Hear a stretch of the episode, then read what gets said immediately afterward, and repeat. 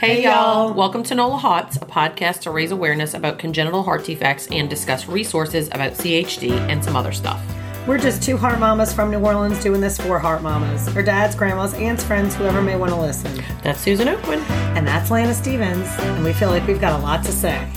Welcome back, everybody. We are in our second episode of April, National Donate Life Month. We've been talking about transplant and organ donation a little bit this month. Um, some of our guests have had a um, kind of a, a, common theme. So our guest today is going to be Miss Jennifer and her son Blake Babin. Um, Blake is a heart transplant recipient um, from a congenital heart defect from birth, and so we thought it would be an interesting combination to get the two of them together um, as a mom and a son. Um, he is he's grown and he is doing well. He's in college, and so um, we are happy and excited to hear from them today to kind of hear what their experience has been um, because it, it is a little different when you're when you go down that transplant road compared to you know where you and I not, not that it's just open heart surgery but tra- and transplant but it's a mix, whole nother yeah, is is a little different so that's um, a whole um, nother layer that we yeah so we're just we're just we're at the end of the month um april's been great we just wrapped up easter hope y'all had a good easter I miss being at the camp. I know. I know you do. Hopefully, how much longer? Maybe Mother's Day. I don't good, know. Good, good. maybe Memorial Day. okay, we're gonna. We have goals. We have goals. Okay, good, good. I'll say Memorial Day and hope. I know. Well, hope we have summer Mother's coming. Day. We have summer coming soon, so lots of opportunity for y'all to get out there. Hopefully. I hope so. Yeah. Hope so, so, anyway, um, ready for our next guest today. So without further ado, here's Jennifer and Blake Babin. Welcome to Jennifer and Blake Babin. Thank you for being here with all of us today. Um, tell us a little about you and your family and how you know CHD has come into y'all's family. I was I was born with hypoplastic left heart syndrome, and I ended up having a transplant at two weeks old. Oh wow! it's kind of always been a part of our family. Um, I'm the oldest in my family, so all of my siblings, and including myself, we've only known this lifestyle. And so it's just kind of always been there for us. It, it wasn't really anything new since our whole lives. It's always been there, a part of our family. So you said you were two weeks old. Yes, ma'am. Wow. Okay, so let me ask this. Forgive my ignorance, but I, I feel like most people I know with hyperplastic, they're able to have surgery. So what was different about yours that you needed a transplant? So I'll take this one. Um, I found out in utero about Blake's um, congenital heart defect um, when I did my initial prenatal history. When I found out I was pregnant, I had told my OB that I thought my grandpa had a hole in his heart. And so she was like, Oh, we'll just refer you to a perinatologist just make sure everything's okay. So I had my 19 week ultrasound, and there was nothing that they saw in it that was abnormal. And I was in nursing school at the time. So I was like, well, I'll just wait till finals are over before we go to the perinatologist. And I'm so glad I did because when we went is when um, we were told, you know, a normal heart has four chambers and your son's only has two. And then we were referred to cardiology. When we met with Dr. White at Ochsner, um, he kind of confirmed the diagnosis. And then I think we met with Dr. Davis, who was the surgeon at the time, and they were the ones who pretty much said we had three choices. We could either list for a transplant at the time. So this was like almost 20 years ago now. There was a 50% mortality rate waiting. Oh. Um, we could do the Norwood procedure, and they had also told us that that would be a 50% mortality rate with the surgeries, or we could just do nothing and enjoy the hours we would probably have and go on. So we were very fortunate for Blake that we had an option. I know now his cardiologist has said that they don't really they don't really give transplantation an option initially anymore. Right. I kind of it's a, a, little more common. Yeah. They've probably right. learned and more it, since then, I'm yeah. sure. Yeah. Um, for me, you know, we kind of just weighed the options and thought that transplantation would give him a chance at the most normal life as far as physical activity is concerned, you know, because we've been fortunate. I mean, he has, you know, he had bouts of really bad eczema and he has food allergies, we think all because of depression. But as far as any kind of cyanosis or any of those factors that you kind of see with the surgery route, um, he didn't really experience. He was able to participate in sports and physical activity all normally, you know, thanks be to Mm-hmm. God. And so, did you get on the transplant list when you were still pregnant, or they waited till he was born to do that? No, so like after he was born, they told me they would do, you know, um, they would do a fetal echo or not a fetal echo at that time, just an echo just to confirm the diagnoses. And so then after that was done is when they did like all the blood work and then they actually listed them. Okay. I want to say it might not have been until like day two that he actually got on the list. But you got a recipient within two weeks. That's. Did they expect it to be two weeks, or did they expect it to be? We really didn't- Yeah. Yeah, we really didn't know. You know, it was kind of just like they had initially told us, you know, we'll list him. There's a chance that if he's waiting for a while, we might have to do like the first surgery Yeah, of the yeah. three, you know, just to buy time. Um, we were very fortunate that Blake never had to be on ECMO or a ventilator after birth. Like he just stayed under this little hood that allowed his um his ductus arteriosus to stay open kind of kept his oxygen levels low. So we were able to kind of hold him still and just like have this little blow by um, air to keep his oxygen where they wanted him to be. Um, and yes, it was two weeks, but those two weeks, you know, Sure. They were. They Felt like probably- it was two years. years. Yeah. And so, how long were you in the hospital after the transplant? Um, I think that we went home the week the weekend after Mother's Day. So Blake was born April 3rd. He was transplanted April 17th to 18th, like through the night, 18th morning. So what is that roughly maybe 4 to 5 weeks Uh-huh. after? Uh-huh. Okay. So I think he stayed in PI for a while, you know, maybe 2 weeks and then we kind of roomed in on the floor. Yeah. So uh, you just said he, he- you have a birthday coming up, Blake. You're going to be how old? 20? Uh, 20. Yes, ma'am. That's incredible. And you look like you're doing well based on what we can see through this Zoom call. um, what are you doing these days? Uh, I'm at Tulane right now. I'm studying uh, cell biology, and I want to do uh, pre med and go to med school and be a, a pediatric cardiologist. Oh, That's- you're that's like every career. you're like every pediatric cardiologist dream patient. That's awesome. That's Good for incredible. That's really great. Do you feel like you had um you know any limitations or anything since you know growing up? I mean, all, like you said, all you've ever known is being a transplanted patient. You don't know anything different. Well, when I was younger, I definitely got sick more often than other kids. So Mhm. I was out of school for long periods of time with simple sicknesses like the flu or a cold. I was out for maybe a week or two with something simple like that. But I, fi- I figured around like seventh or eighth grade, Mhm. mm, I didn't really experience, you know, diseases as bad. And I played I played basketball in junior high, and then I played basketball and baseball in high school. So I, I would say ever since junior high, it's been pretty much normal. Aside from the regular checkups and the lab works and the cath that you have to do every uh, two years, I, I think for me right now is what we're doing. Uh-huh. Other than that, it's been relatively normal. I haven't had to sit out from any activities that I wanted to do because of it. So it's really been amazing that I've been That's able to. incredible. So you only have to go to the cardiologist every two years. Uh, no, I go every four months, right? Mhm. I go every four months, but I have the biopsy every two years. Mhm. Okay.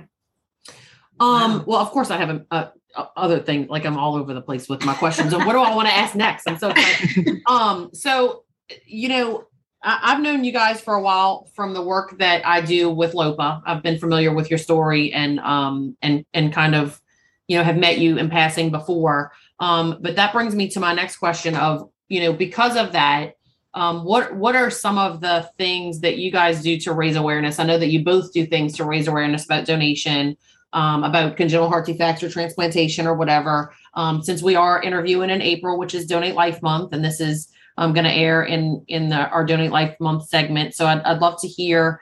Um, were you involved in transplant games? Yes, we are. Yes. Tell us more about that and some of the things that you've done um, to raise awareness, because I know y'all have done a bit.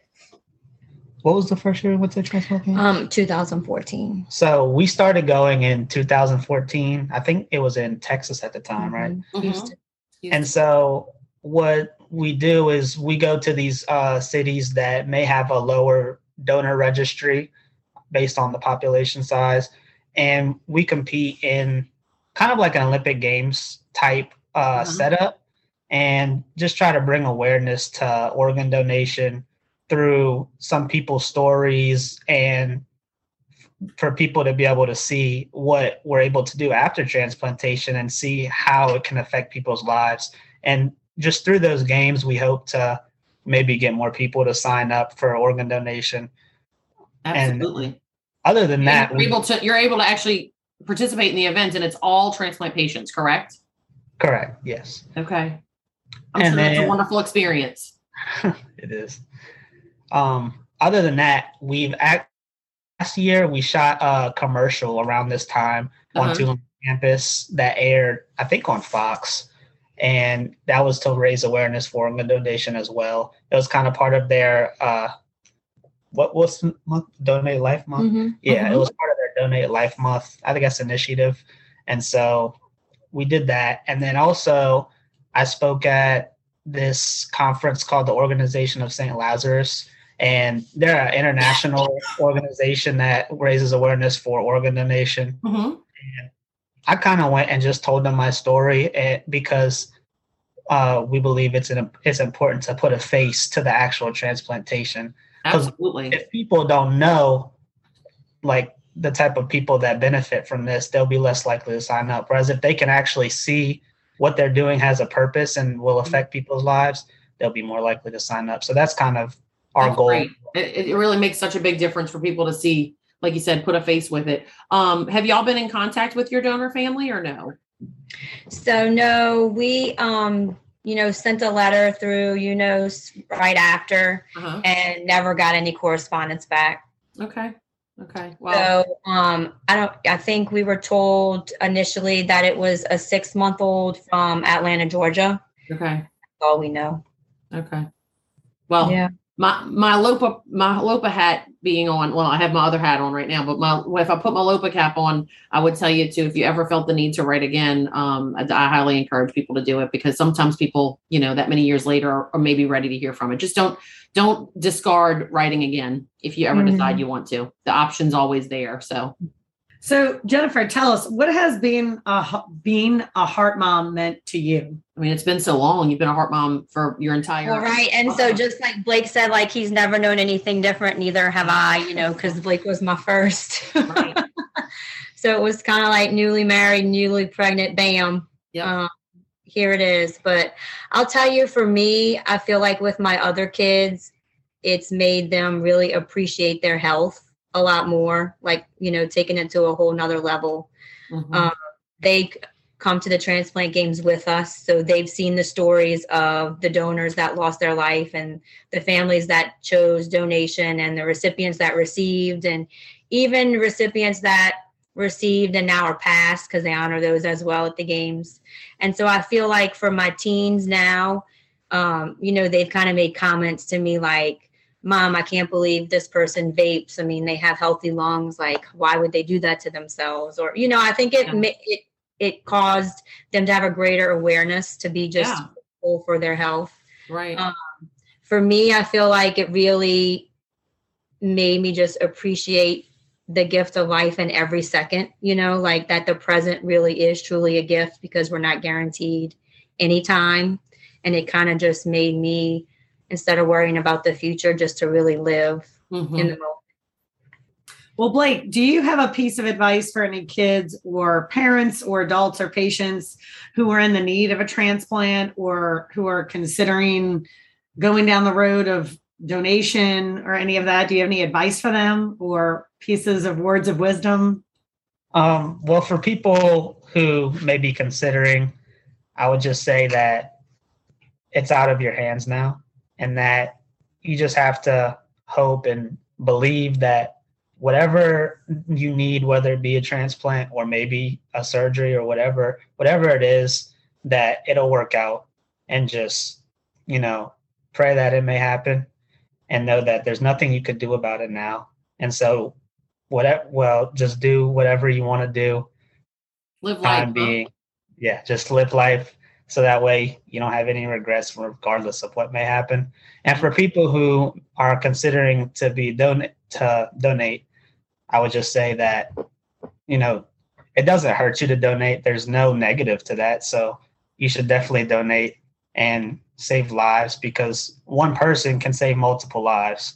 So if, if everybody would just be an organ donor, then so many more people's lives would be saved. And I would say to elaborate on that because I feel like it's so hard, but like pediatric organ donation is like something that I feel like is probably so hard to discuss because at what no parent wants to envision that, you know, they might lose their healthy child. Um, but just to put a little like seed there, you know, that I mean, Blake is alive today because of six month olds Right. parents or grandparents or guardian, whoever it was. Made that decision, right? right, made that decision to give life to somebody else who who needed it. So Yeah. Yeah. that's so definitely. important. So hard, but so important. is. It is. It's a difficult discussion to have, but when you look and you see people like Blake and um, how well he's doing, it's it. I'm sure that these donor families um, are, are happy to see, you know, where Mhm. the good that came out of that is. So And look, it's even hard waiting because I know I struggled initially. Like, how do you really pray that um, a heart can be found, right? Because that means that somebody else is going to experience a tragic loss. So we kind of just turned our prayer to like, if, you know, there's a tragedy somewhere in the world, like, please let it just be a match for my kid, you Right. know? And we Right. just pray we pray daily like when we say grace as a family like that prayer is just incorporated into it like god Mhm. bless the donor and family and that's something that now like the eight year old just like says right away after grace like it's just part of the prayer but I love it. It's we're really grateful conversations, which is what it should be. So hmm Well, Blake, we're Mhm. excited to see where you end up going. Um, happy to see you stayed and and stayed as a NOLA boy in um, Tulane. Um, and hope you're doing well in school. And we can't wait to follow you and see kind of all the great things that you're going to do. What about you? You have anything else? I kind of took over this one. What I do? what I do when it comes to transplant. Well, I was going to ask Jennifer if you had a piece of advice for parents out there who are newly have a newly diagnosed child. You know, what what piece of advice would you give a new heart parent? I would just say, just to maybe try to link up with some other fellow moms that might be going through the same thing, whether it be just like a Facebook group or listening to this podcast.